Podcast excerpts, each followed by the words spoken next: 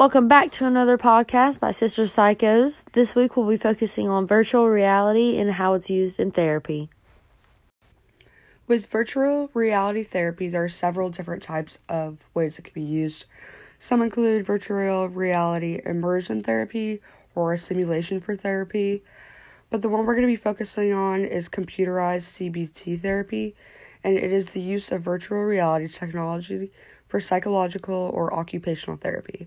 In this type of therapy, patients receiving virtual reality therapy navigate through digital created environments and complete specially designed tasks often tailored to treat specific ailment. CCBT is also known as computerized cognitive behavioral therapy. This refers to the type of therapy in which therapist helps patients identify and change maladaptive thoughts to healthier thinking and adjust more easily to challenging situations they may possibly be in. In this type of therapy, the patients are put into specialized tasks for the therapist to learn about their behavior and how they are affected and ways to help them treat their therapy.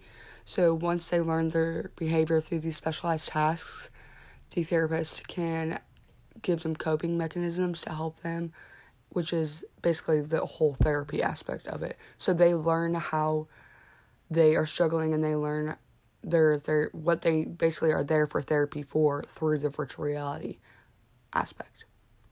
It's Hannah and Emily here, and we're gonna place ourselves in a situation and just think about how we would feel as maybe a patient or maybe a therapist using virtual reality. So, personally, this is Hannah speaking. As a patient, I think at first it would be scary because you're in a state where you can't really control what's going on around you and they're placing you in that environment to know how you would react. So obviously you're going to be filled with like a lot of anxiety and you're going to be very very scared and very what's going on in your brain is going to be very chaotic basically. Your, if you have any kind of anxiety or anything it's going to make that very heightened because in a virtual reality, it's very isolating. It's, it's it's really just you and what you're seeing. And personally for me, this is Emily. personally for me, I think it is in a more an advanced way of therapy and I honestly don't know if I would personally like it depending on the issue, I feel like because if you're having any kind of issue with anxiety or depression or loss or anything like that, I feel like it is more of an isolating type of therapy. It's really just you and what you need to work on. Yeah. And it's more instead of sitting and talking to someone face to face and having that more emotional connection between you and a therapist, it's more of just you and your issue and you kind of having to work your way through it with them applying different types of technology. Yeah, I was about to say, I feel like after you're taken out of the virtual reality and they've already like analyze what's going on in your brain, not analyze what's going on in your brain, but more of how you react in the situations right. and they give you the coping mechanisms, you become more comfortable as time goes on. Mm-hmm. So I think the initial like virtual reality, as soon as you enter it or like just the thought of it for a patient would be very scary, but the outcome's very rewarding, especially I'd say for the therapist, but most likely more for the patient too, because they're able to control more in yeah. situations where they couldn't before. And I think for like you were saying, it, it it would be more rewarding for the patient because when you do if you do go to th- therapy, you are having to talk to someone and they are helping you. Whereas and if you're in a virtual reality, of course they are going to apply the different kind of techniques to help you cope with what you need to work on.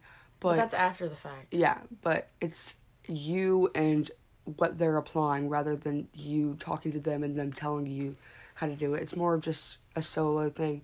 So I can see where it would be more rewarding. Like, oh, I worked through this. I got mm-hmm. myself out of this. Like, I'm helping myself get through all of this. But at the same time, I feel like you do lose a lot of the personal connection between you and a therapist because I think definitely if you do go to therapy, it takes time to build up that trust and relationship through the therapist. And I feel like just jumping into that can be very nerve wracking because you haven't they're controlling all of it. They're wanting to see what triggers you, what is it so the first thing I think it would definitely be very hard mm-hmm. to go through it. Yeah. Because true. it's gonna be very they're all they're gonna like the whole point of it is to see what is bothering you so they can apply what they need to to fix it. So I think definitely the first virtual reality, you know, thing that they go through, it's definitely going to be more intense, and then it obviously each one would get better and better. But it is more, I feel like, of an But with independent type of therapy. Yeah, every therapy is gets better with progression, Right. really. Virtual reality therapy is one of the best therapy ways to treat patients. This way is cheaper, more user friendly, and easier for patients to get a hold of. Virtual reality therapy uses specially programmed computers to give the patient a simulated experience that can be used to diagnose and treat psychological conditions that cause difficulties for their patients. Some disorders that virtual reality therapy can treat would be PTSD, ADD, ADHD, OCD, arachnophobia, panic attacks, sleep disorders, autism, pain management, stage fright, mood disorders, and addictive behaviors. Virtual reality therapy puts their patients into a state where they feel like they're facing their fear, where in reality they're not. And this helps them to get around that fear and be able to cope with the emotions that come along with the fear. In conclusion, our group believes that the virtual reality therapy is the best kind of therapy that the therapists around here can provide. This is because they can handle many different disorders, and not only those disorders, but they can touch on other little things that are needed. They can connect to these things without them actually happening, so that way you don't have to deal with this fear, but you can pretend like you're in the fear, so that way you can solve it and conquer those fears and move on.